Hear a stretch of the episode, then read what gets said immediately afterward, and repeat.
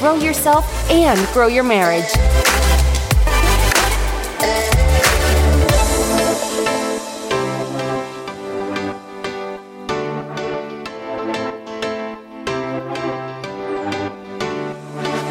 Chris and Jana here with the Grow Yourself, Grow Your Marriage podcast. I bet that just startled somebody. What? You just came in hot. Like you What? yelled. Was I? You're super Chris and excited. Jana here. He's hyper today. No, no Eeyore Chris this morning. No, okay.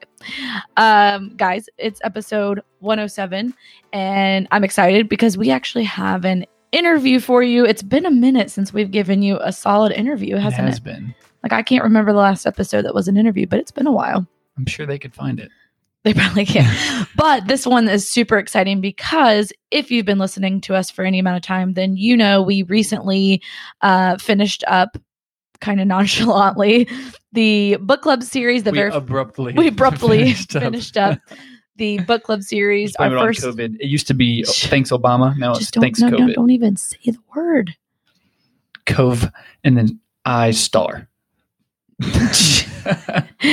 Anyways, uh yes. So the first book club series we ever did was on triggers, exchanging parents' angry reactions for biblical response. That's the exact title, Very right? nice. I know. I'm just making sure. Wait. Oh, we let Kelsey borrow it. Yeah, we don't have the book. But we loved the book. We heard from a lot of you guys that you loved the book. It gave us tons of new perspective and insight and just, I don't know, a new way to look at our kids and our calling as parents. And so we're going to put a really pretty bow now on the book club series rather than just ending it on you with an interview with one of the authors, Amber Lia. Yes. So, guys, this was a great interview. We really enjoyed it. She was super inspiring. And I just feel like more than anything, it was refreshing to talk to someone who was willing to answer the hard questions and talk about the book. And I think the coolest part of this was just hearing the origin story of how triggers came about Mhm. and all the future plans. Well, my favorite part about that, and this is like a little tidbit before the show starts, is you'll kind of see how when we are obedient to something God's calling us to do, how it turns into something or can or will turn into something so much bigger than what we could even plan for ourselves. So that's like a little mini uh, Teaser. tease teaser. There you go. Uh, oh, and should we talk about the other book too? What that's that's part of the That's surprise. part of the story. the You're right. episode. Okay. I, I Chris always says I'm really bad at surprises. So She's terrible at surprises. You want to say your part? Without further ado, Without further ado. Chris, don't you remember we're on episode 107? but I figured I'd tell you anyway. Stop. Okay, anyway, so here we go. Without further ado, Amber Lia. Amber Lia, welcome to the Grow Yourself, Grow Your Marriage podcast. Hey guys, thank you for having me. I've been looking forward to this. Oh, us too. I, I already told you before we started recording that I'm super excited to talk to you. Got the book here and ready to um, answer or answer, ask you some questions that uh, we've we have. what? No, you're good. know. I'm tired. Oh my goodness, it has been been day. it has been a day. Yes, for sure. Um, so first off, a lot of people should know that if you guys have been listening to our show long enough, you know that we did a book club um, with a book that we always referred to as triggers, uh, parenting triggers in specific. And uh, Amber is one of the co-authors uh, with her friend Wendy, and so. Like we said, we are, I mean, just seriously thrilled to have you. Uh, so, Amber, first off, I want to just let you know what we do on the show a lot of times is we throw a curveball at our guests up front. So, No, a not we, no, curveball, Chris well, throws the curveball. me more than anybody, right? But, awesome. so, right so, up front. so what I'll do is I will I will let you know we are so ready to dive into the parenting triggers, but then we also want to really cover your new book um, that we're really excited about hearing about, and then you know just kind of some questions on your overall body of work and all the inspiring work you and your husband do. Sounds good. Okay, Awesome. so first, I think because we've been dragging our listeners on for quite a long time with the book club series, I think that I want to just kind of tie a pretty bow on that. And what's a better way to do that than talking to you? Um, first, I mean, I feel like this is such a basic question, but what what even inspired you and Wendy to sit down and be like, we need to write this book? Yeah. Yeah, that's a great question. I, you know, I never intended to write this book. I actually never intended to struggle with anger and yelling in my parenting. and so, you know, um, God has a way of bringing along uh, his surprises into our lives that he then works for good. And, you know, when I was a young mom, this was a struggle for me. Um, getting highly frustrated. There were a number of dynamics that contributed to that. And I really was embarrassed by it and thought, you know, I was the only one. I didn't know that other parents and other moms struggled with this. And I loved God and I felt like I was somebody who um, demonstrated a lot of patience and kindness. And I'd been a teacher for 10 years and really never raised my voice with my students and was very calm and cool and collected. And so then when I had a bunch of little guys all at once, back to back, um, three little boys. Actually, it started even after my first son was born, who was just highly needy, colic, never slept, uh, lots of reflux. Just uh, it just became more than I felt like I could handle, and so the frustration grew, and eventually, um, I worked through that with the Lord, and I write a lot about that in my book, and we can talk about that. But as God brought me through that journey personally toward a more gentle biblical approach to parenting, one of the main things I realized was this wasn't really about my kids or their immaturity. It was about me and that I needed to be changed and transformed. And when I when I allowed God to do that in my life, it had a direct impact on my kids and their behavior. So it was a, it was a long journey and around that time, I started a blog and I started just writing um, things related to my faith and home and family life and being a mom.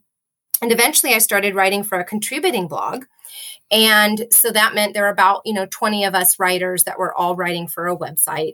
And eventually they said, hey, you know, we're getting letters from people who are struggling with anger would anybody like to run a Facebook group for that? And I was like, no, I do not want to do that. Um, I had been through that journey. I didn't want to revisit it, nor did I want everybody and their mom to know that it was a struggle for me, even at that point. So I ignored that request. Nobody else raised their hand either. And after a month or so went by, they sent out a message again. Hey, does anybody want to run this Facebook group for people who struggle with anger? And again, I just was like, I don't want to do this, but I felt the Holy Spirit sort of nudging me that this was something I needed to do. And so I talked about it with my husband and he said, Amber, you you're supposed to do that. You need to do that. And so I very begrudgingly raised my hand and I just kind of said, Well, if nobody else wants to do it, you know, I guess I might be able to. Mm-hmm. And they were like, Okay, wonderful. So I start this group and within a week we had a thousand moms join. Wow. And that was my clue like, oh, there's a need here.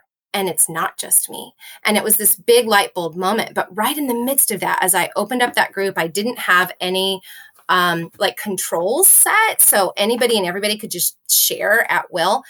And there was just this mob of visceral anger that I could feel. There was so much blaming and shaming, and it was all about the kids. And I just went, whoa, this is gnarly. Like, I don't know what to do with this. This is a big thing. And I prayed, I just said, God, I- am going to need your help to steer this ship around. There's a an epidemic of angry parents out there.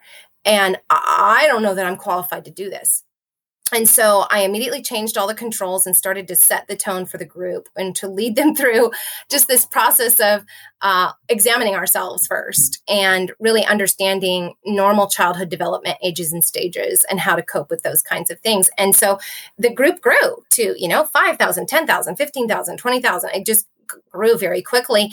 And so after about almost two years of just pouring my heart out in that group and, and working with parents who struggle with anger and yelling, uh, it got to be a lot for one person. And so I said to that group of contributing writers, anybody want to help me in here? And Wendy Speake, uh, who I had just recently met at the time and was coming on as another writer, she said, I'll help you in there. And I was like, oh, thank goodness. So she came into the group. And a few months in with Wendy, we decided to do a triggers series. I said, "Hey Wendy, I've been, you know, ministering to these ladies all this time. I think it would be really great to just one by one go through specific triggers and now that I have some help, we can just knock it out. You know, you take one, I'll take one." And so we put together this list of triggers and it within a week of sharing this series, the response was so enormous that I I just couldn't sleep at night with this thought in my head, which I believe was definitely from the Lord, that just was saying, Amber, you need to make this into a book and you need to do it right now. And I had already been mm. trying to publish a book on anger, and publishers were telling me, nobody wants that topic because it's got a stigma attached to it. And I said, I know, but I'm trying to get rid of that stigma, and these people need help. So I thought, really, Lord, you want me to write another book and try to do this and, and make it really about specific triggers? And so I could not shake that feeling. And so I messaged Wendy and I said, Wendy, we need to write this book called Triggers and we need to do it right now. And she said, Okay, it's a good idea. I'm going to have to pray about it for a while. This is not good timing for me. I can't do it right now. And I said, Okay, you pray about it. And then we start on Monday.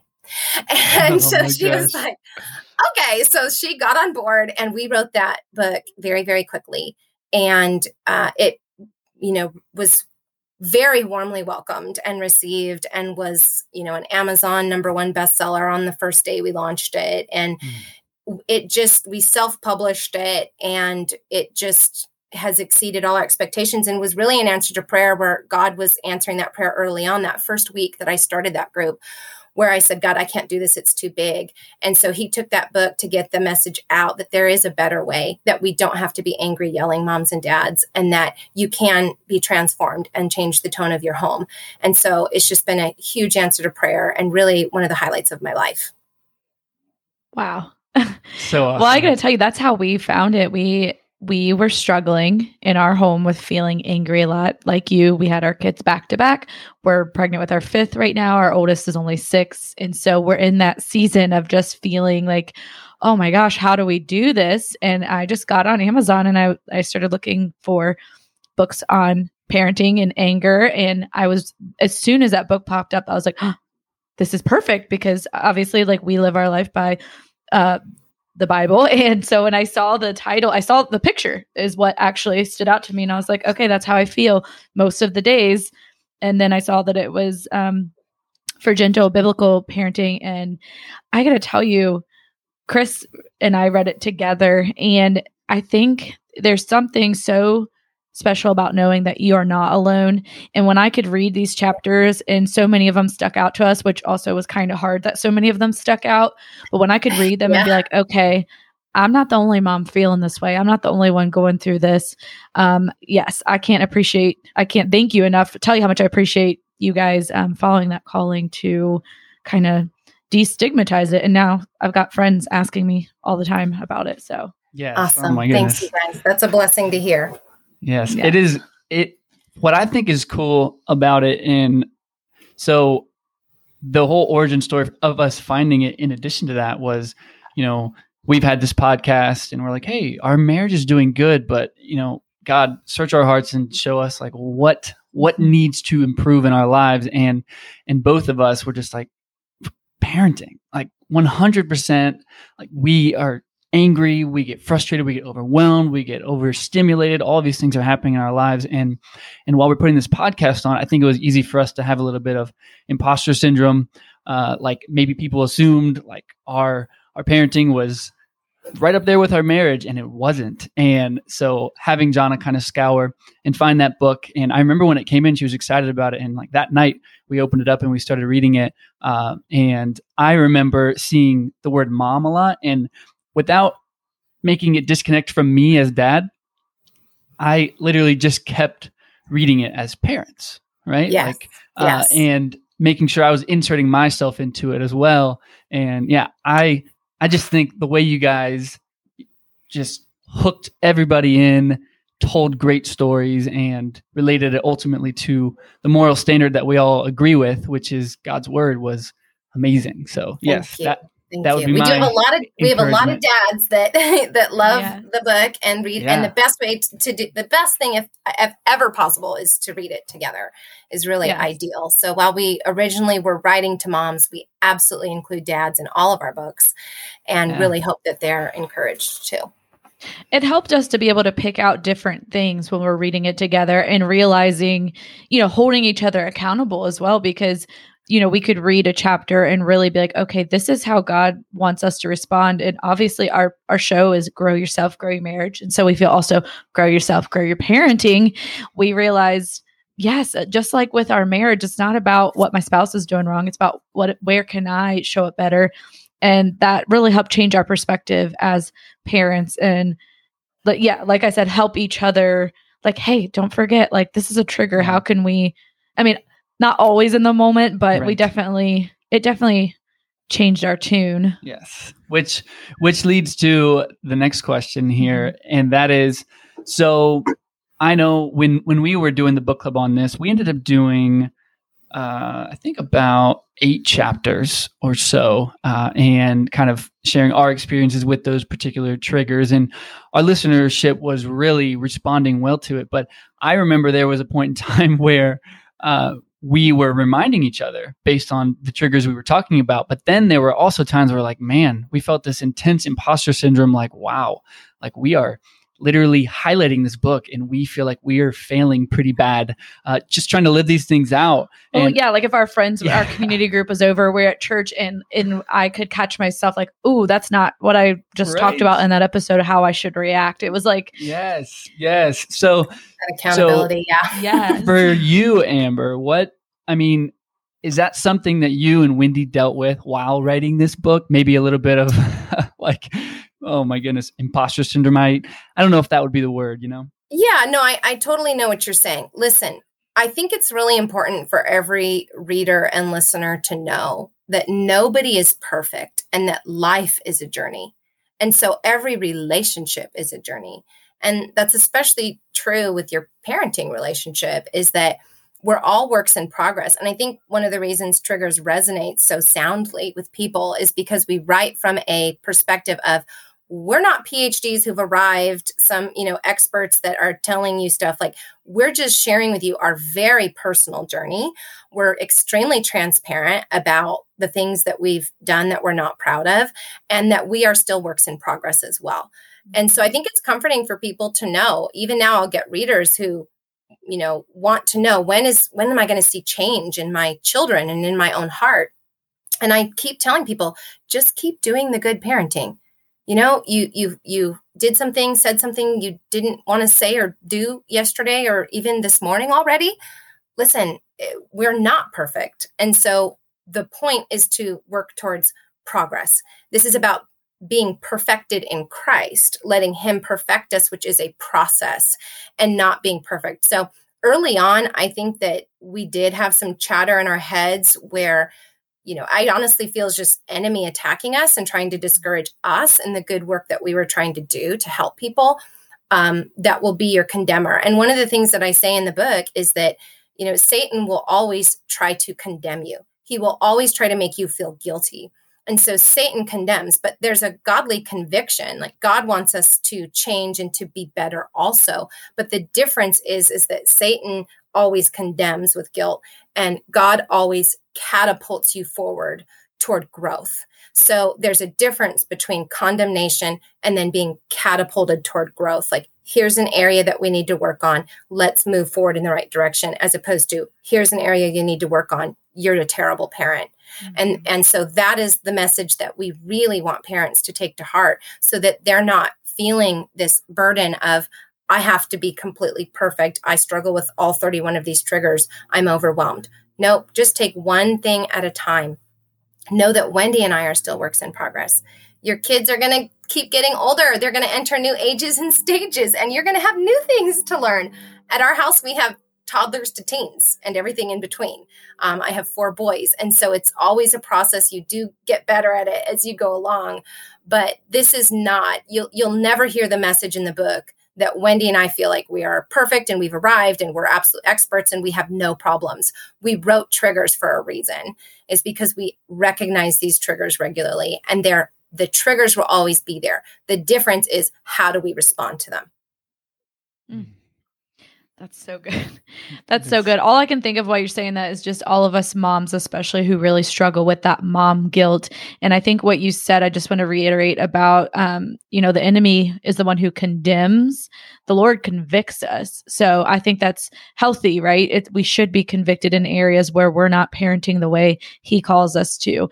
And just to know that difference in the voices, because it's so easy to beat yourself up and think, oh, like, I'm such a bad mom. I yelled again. I'm never going to, you know, never going to get better at this. My kids, I'm ruining my kids, or I didn't do this and that. And I don't think that those are from God. Now, when I was reading your book and I see, uh, well, one of the things that most stuck out to me most was the chapter I think about angry kids and mm-hmm. talking yes. about like it's so easy to look at them and be like, oh, like, what am I doing wrong? Why are you guys so angry or why are you so mean? Like, I don't feel like we raise you in this house. But then when you guys broke down that list of how could we be bringing out anger in our children, I had a healthy mm, dose of conviction yes. from the Lord because so many of those things I feel like I struggle with because we have so many so close and it's constantly trying to figure it out like yeah yeah I'll play with you in a little bit and then you know you break that promise to them cuz something else comes up mm-hmm. and or the um, unhealthy not unhealthy unrealistic standards between siblings and all of this stuff that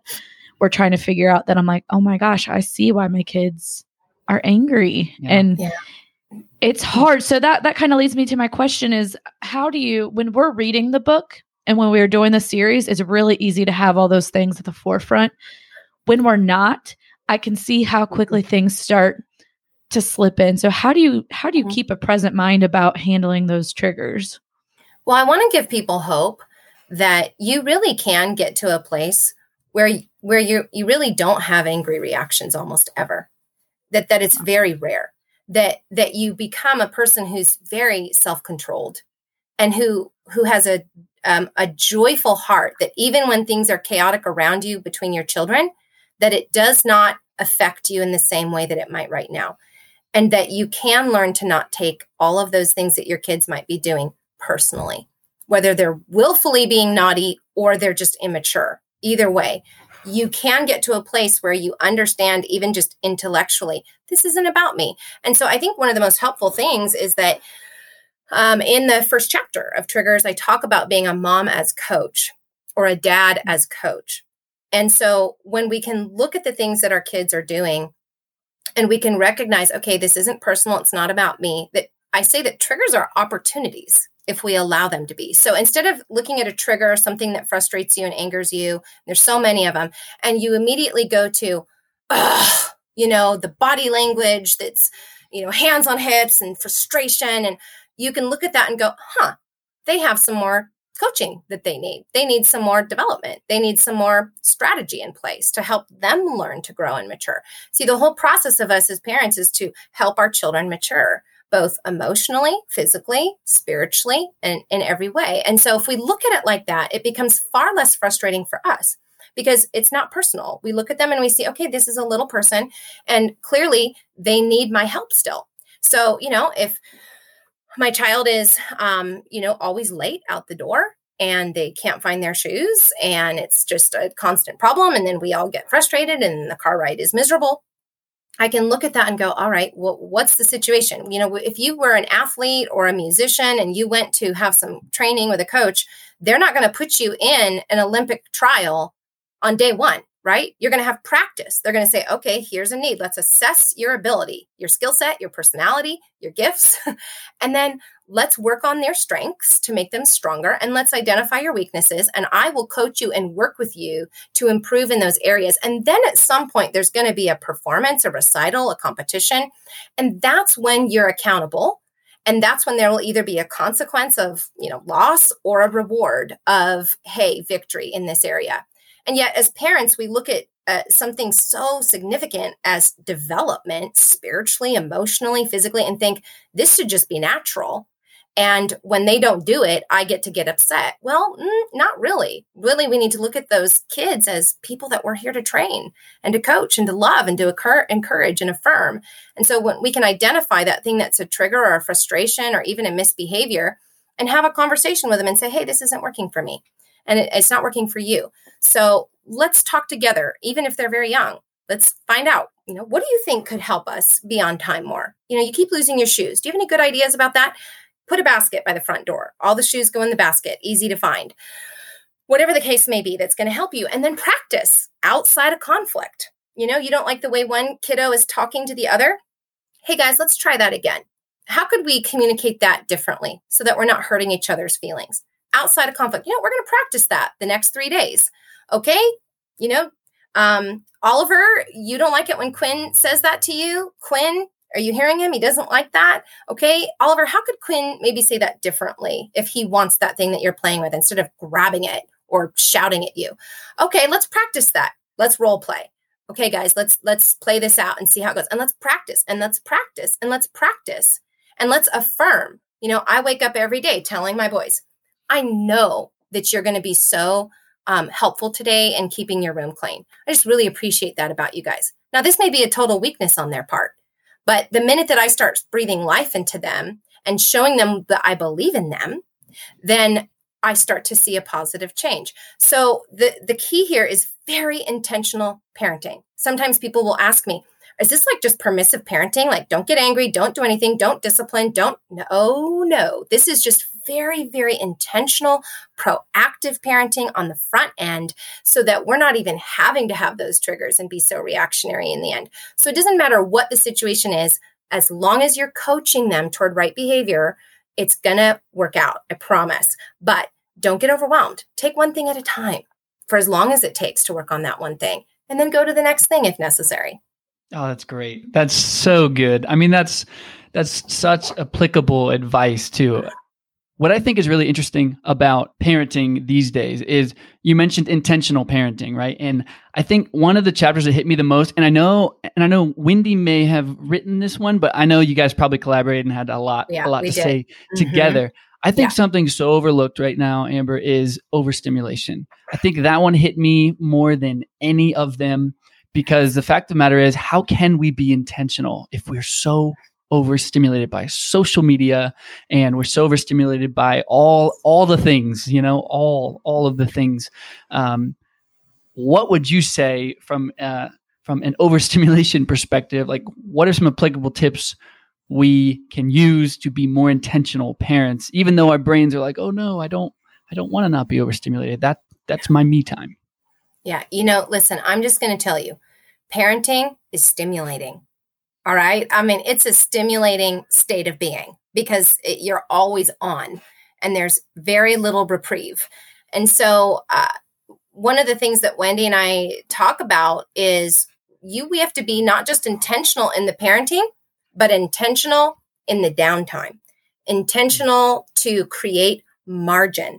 When you don't have any margin for error or to breathe, it becomes so much more difficult to keep your cool because we we get depleted so easily. We're depleted by our own um, workload. We're depleted depleted by the housework that we need to do. We're depleted by just the concerns that run in our head about what we're going to do about school next year. I mean there's just so many things that are vying for our attention. And so if there's a lot of stimulation and you feel like that is affecting your family negatively and causing you to be angry Guy and I, my husband Guy and I, I know Wendy also, we're very intentional to be organized in our calendar and we block off time to just be at rest. In fact, Guy and I talk about that in our marriage book too, our marriage triggers book, that we have got to schedule time because uh, I have a feeling that Chris and Jonna, like Guy and I, you you have a strong work ethic, and it's really easy to just fill the time with everything. And that's true for our kids. It can even be good things that we're filling our time with. Um, you know, if I'm running around to this practice and that practice, and then the kids are doing this lesson and that lesson. The thing is, I think that the overstimulation comes from a good place at heart. We want to do lots of things, we want to provide lots of things, but when our kids are overstimulated, it backfires. And when we're overstimulated, it backfires. And so it's not a good combination. And Guy and I, we regularly take time to just literally have gaps where we don't schedule anything. It's just blank. So when that time comes, what do we feel like doing? You know, do you do think do you have time in your life to just do what you feel like doing in the moment with your kids? You should have that built in. You know, do you have time where you've actually scheduled um, a two hour block or an hour and a half block once a month with each child you know, and you've got four or five kids like you guys do and I do, um, that can be tricky. But Guy and I tag team on that. You know, we will schedule just downtime and we let the kid pick what we're going to do. It's not going to be fancy. It might just be going down to the park to play catch together, just one on one, or going down to get some frozen yogurt together. Something simple, but that's that the child picks where we just get to have time to just be at peace and just pour into them and listen and be together. Um, we are very intentional to limit screen time in our house and it ebbs and flows. It changes with the season. Um, I know it's particularly difficult during COVID and the way life is right now. Um, but we are intentional with that, um, both for our kids and for ourselves. We're very intentional about bedtime routine.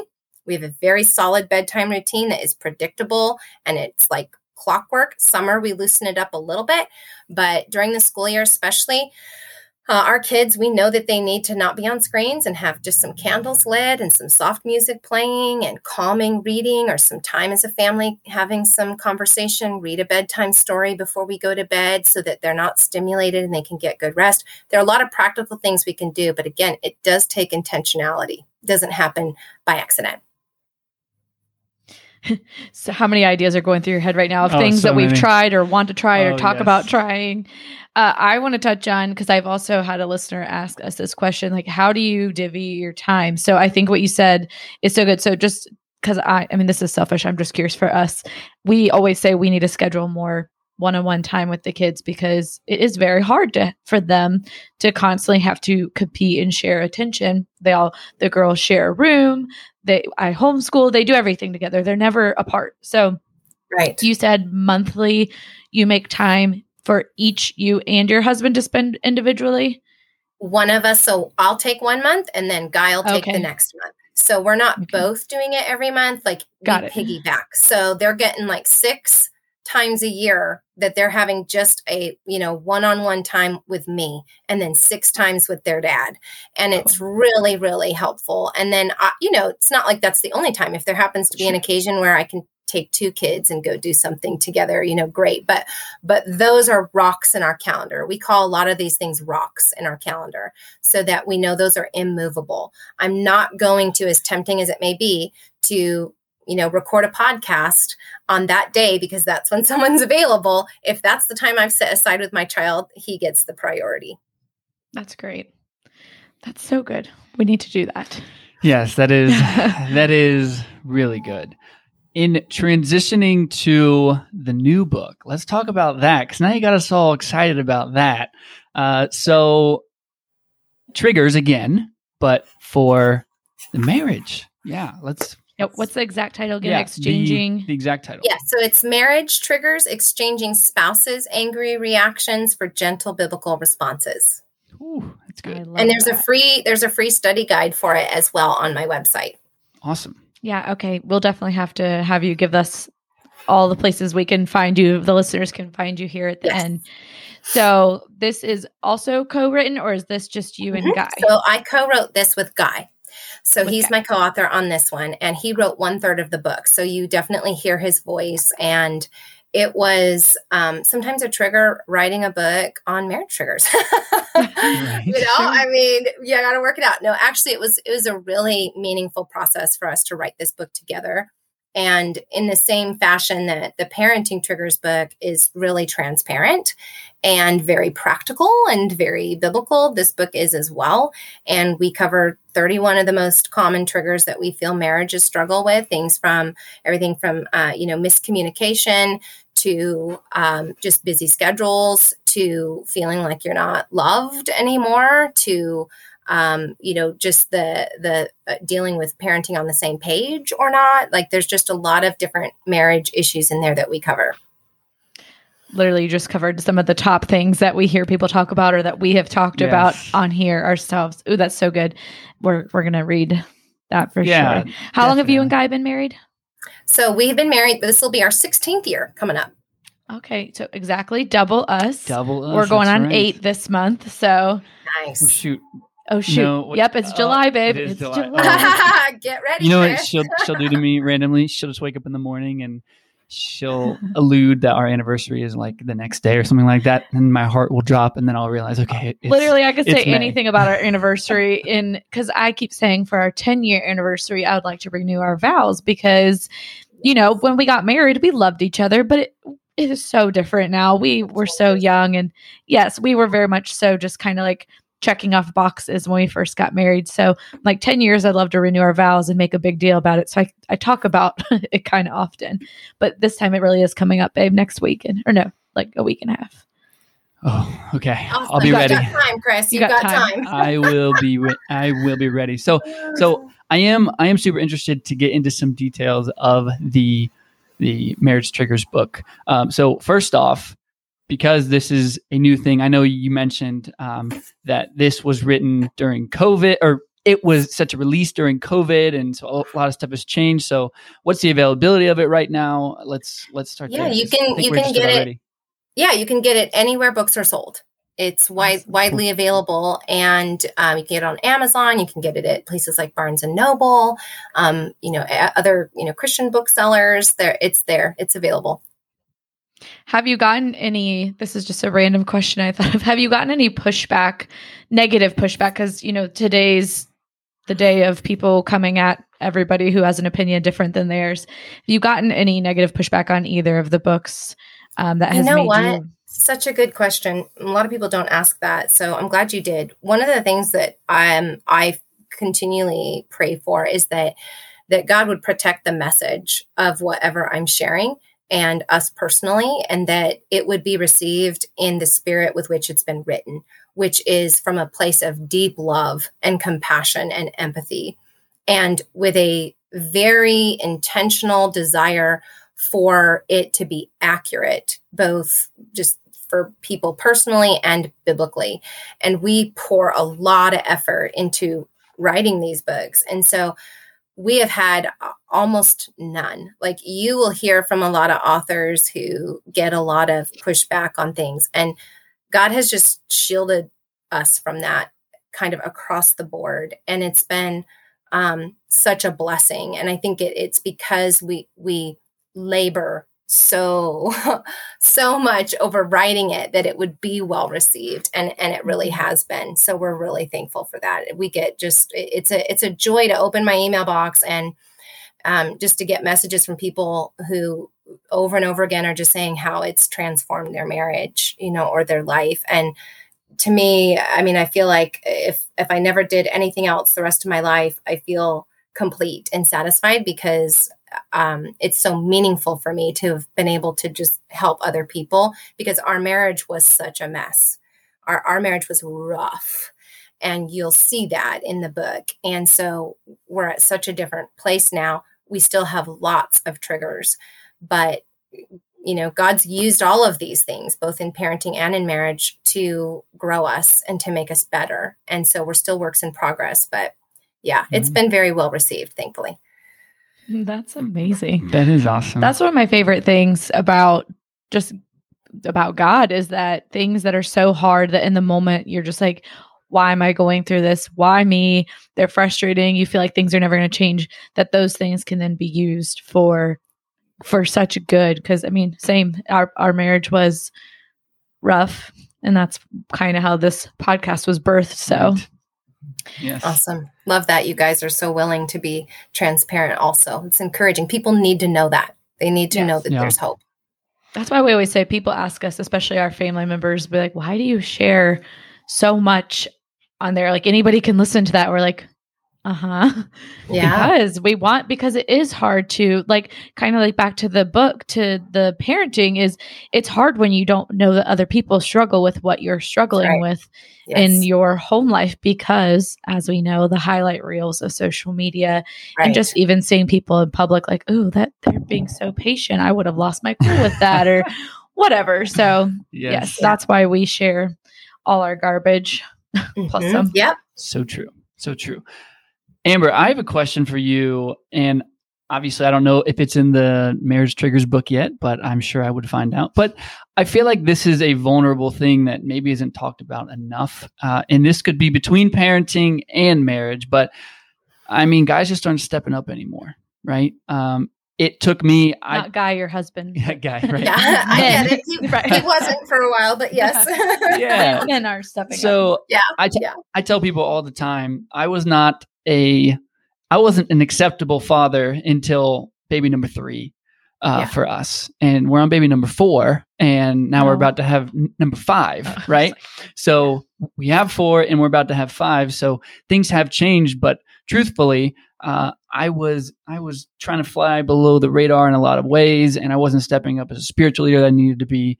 Uh, definitely not. Um, definitely not being tran like open uh, fully in my marriage like we are now, uh, where there's nothing off limits and laying my pride down, all that stuff. So God has totally dramatically transformed my heart. It has nothing to do with me or a personal growth tactic or a formula by any stretch of the imagination. But I just wonder if you can share um, what are your thoughts on why men aren't leading their households anymore?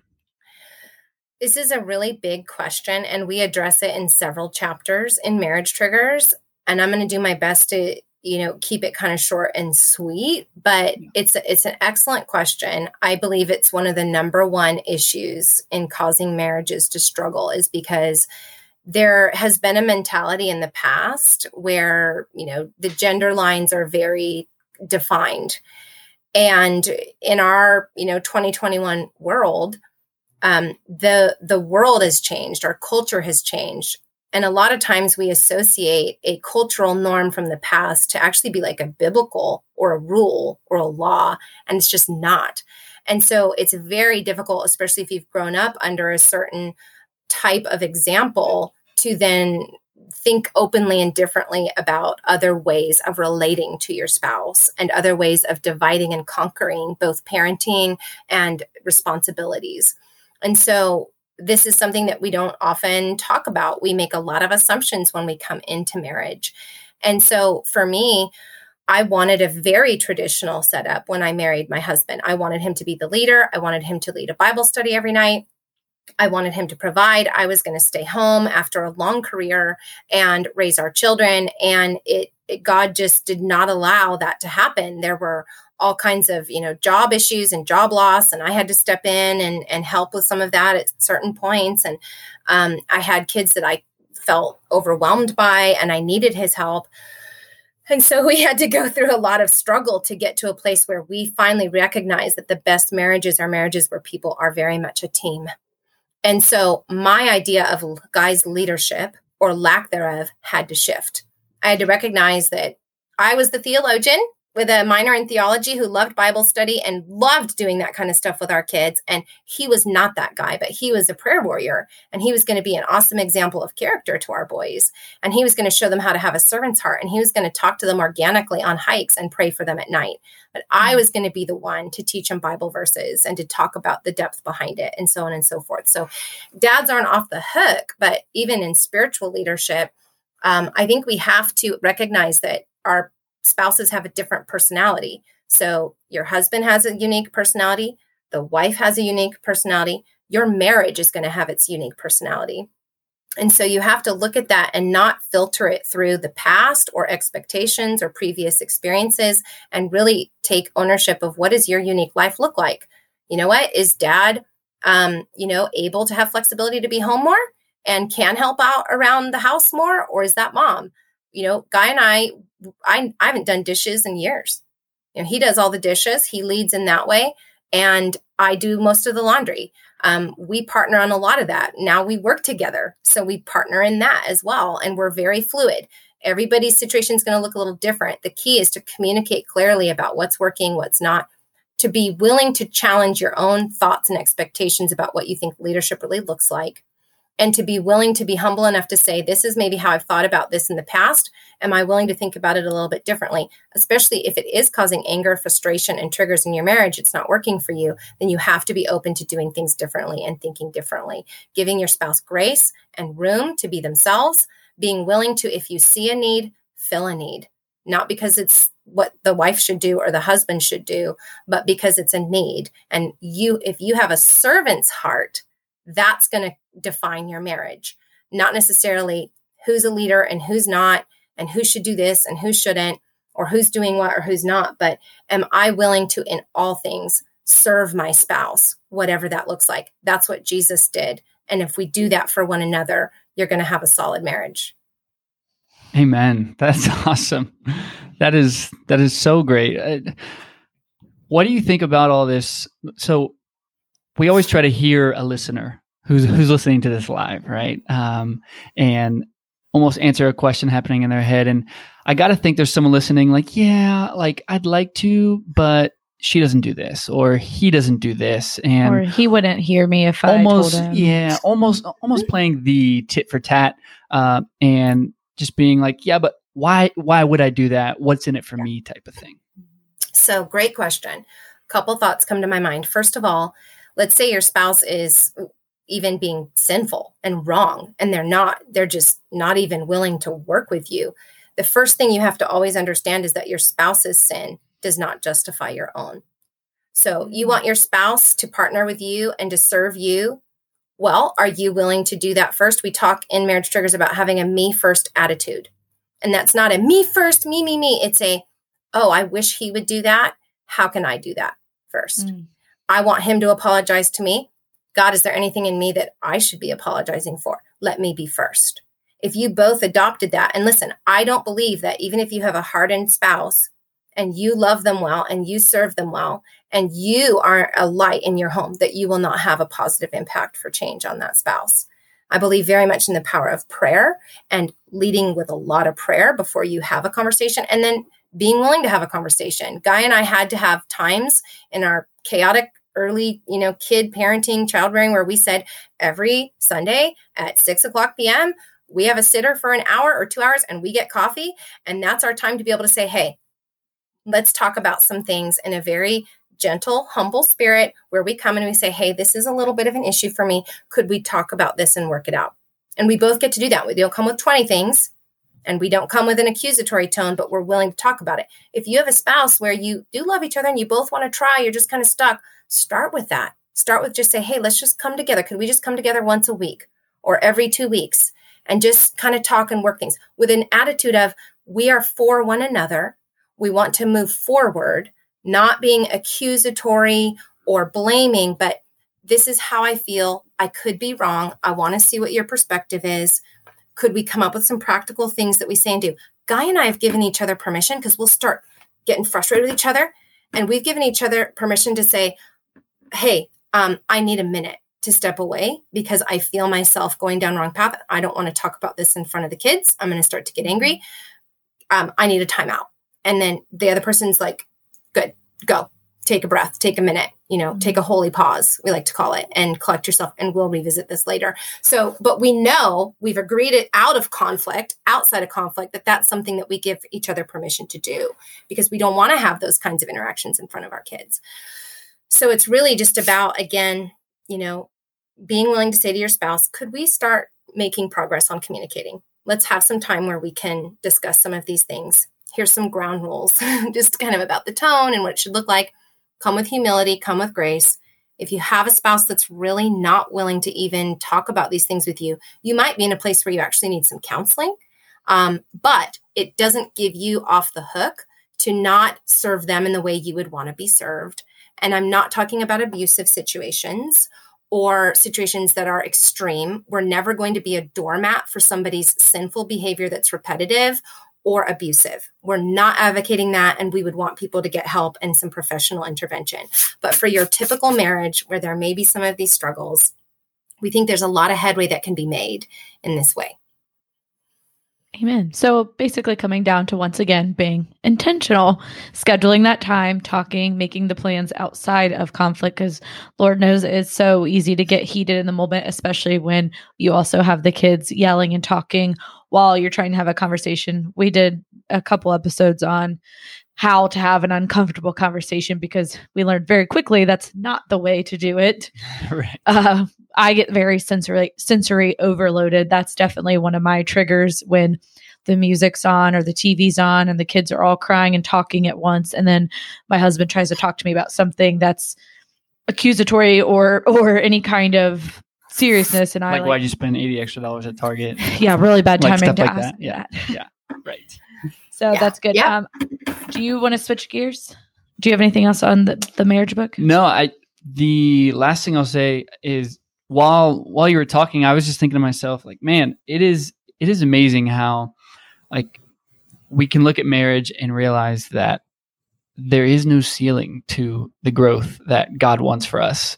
And it's like God continually wants us to grow in Him, and God continually wants us to grow closer to each other. And He He wants us to keep fighting that fight um, because, like you talk about in even even those parenting triggers a lot of them translate which is why you wrote this marriage triggers book uh, to marriage. It's just so easy to be distracted and feel like oh yeah we're okay we're average eh, no big deal i'll settle divorce is messy type of thing. And so uh, i am personally super excited to dive into uh, into that marriage triggers book. Awesome. Yeah, thank you. I hope it'll be a blessing to you. Um, I just want to share, I know you're probably wrapping up soon, but James 1 19 to 20 is a verse that I really hold closely to, both for parenting and in my marriage. And it says, Know this, my beloved brothers, let every person be quick to hear, slow to speak, slow to anger, for the anger of man does not produce the righteousness of God. So whether it's parenting or marriage, there's nothing that anger can do that love can't do better. And so mm-hmm. if we're going to be angry and quick to anger and allow that to rule, it's not going to produce anything that's good of what God wants in our lives. It's not going to help the situation. And so learning to do that, to be a better listener, to watch what we say, to slow down, to recognize that we don't have to get so angry, and to really have a desire to establish the things that are going to produce the righteousness of God, the fruit of the Spirit, love, joy, peace, patience, kindness, you know, goodness, self control, all these different things. That is what we can work together toward. We're going to mess up. Um, it's normal to do that. It's human to do that.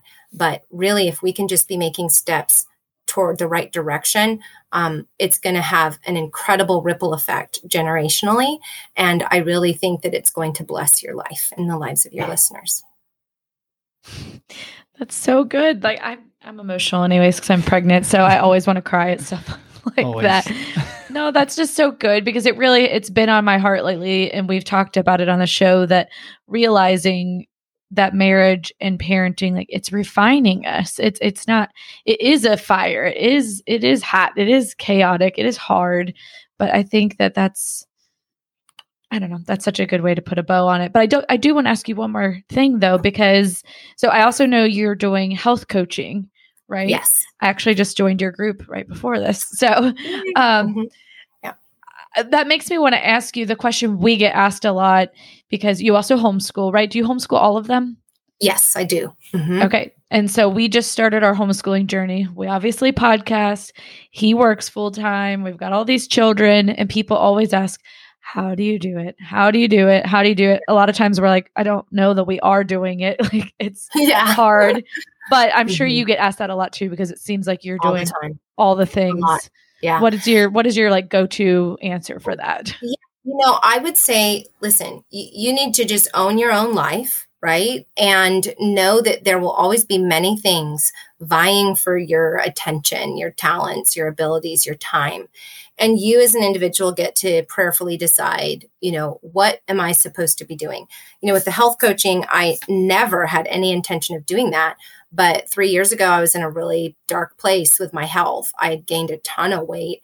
I was stuck. I knew that my physical health was actually the foundation to everything else with my parenting and my marriage stuff too. Because when you're not physically healthy, it it affects your emotions it affects your self-worth it affects the way that you um, just have enough uh, energy to get through your day or not. And so i came to a, a, a, the end of my rope with that and reached out to a friend um, that i had seen losing weight and um, got on an amazing medically designed plan and lost 80 pounds. My husband lost 65 pounds. Amazing. Wow. Yeah.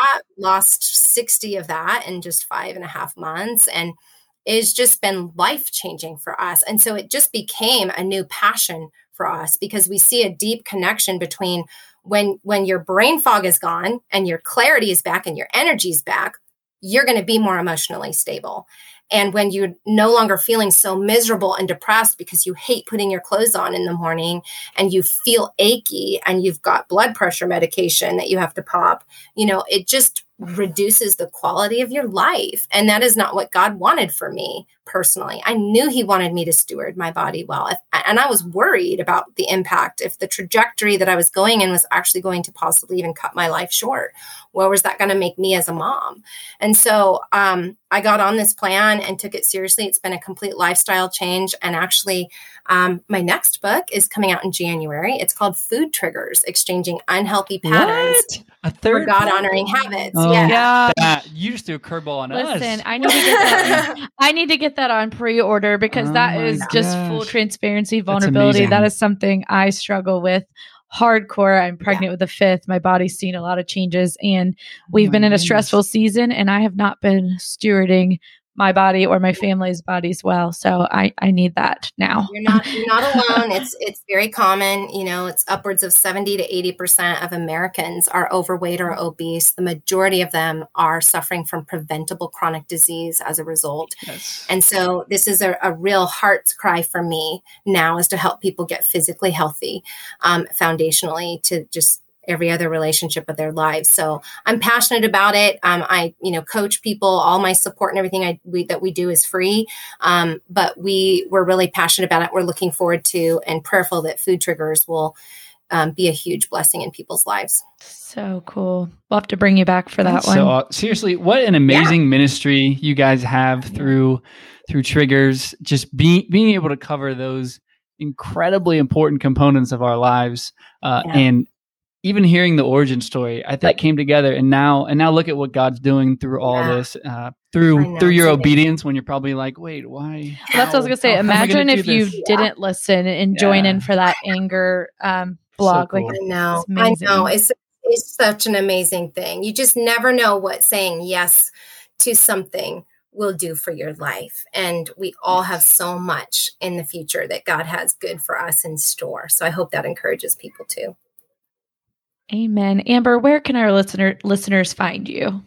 So you can just um, search my name, Amber Lia, L I A is my last name. And you can find my website um, under the same name. And that's also um, my handle on like Instagram and my author page on Facebook, The Real Amber Lia.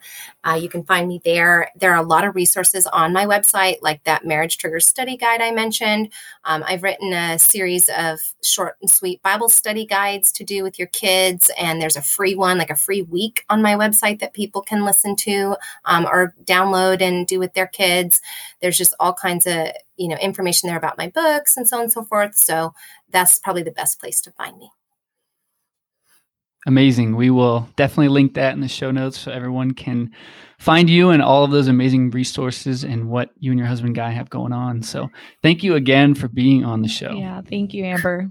Chris and Johnny, you're doing a lot of good work. Um, I'm so honored to know you and to get to talk with you today. Thanks for everything you're doing. Thanks so much for listening to the Grow Yourself, Grow Your Marriage podcast. If this episode with Amber brought you value, and I know it did if you are a parent who is in those young years, especially, please go ahead and share it with another parent friend of yours.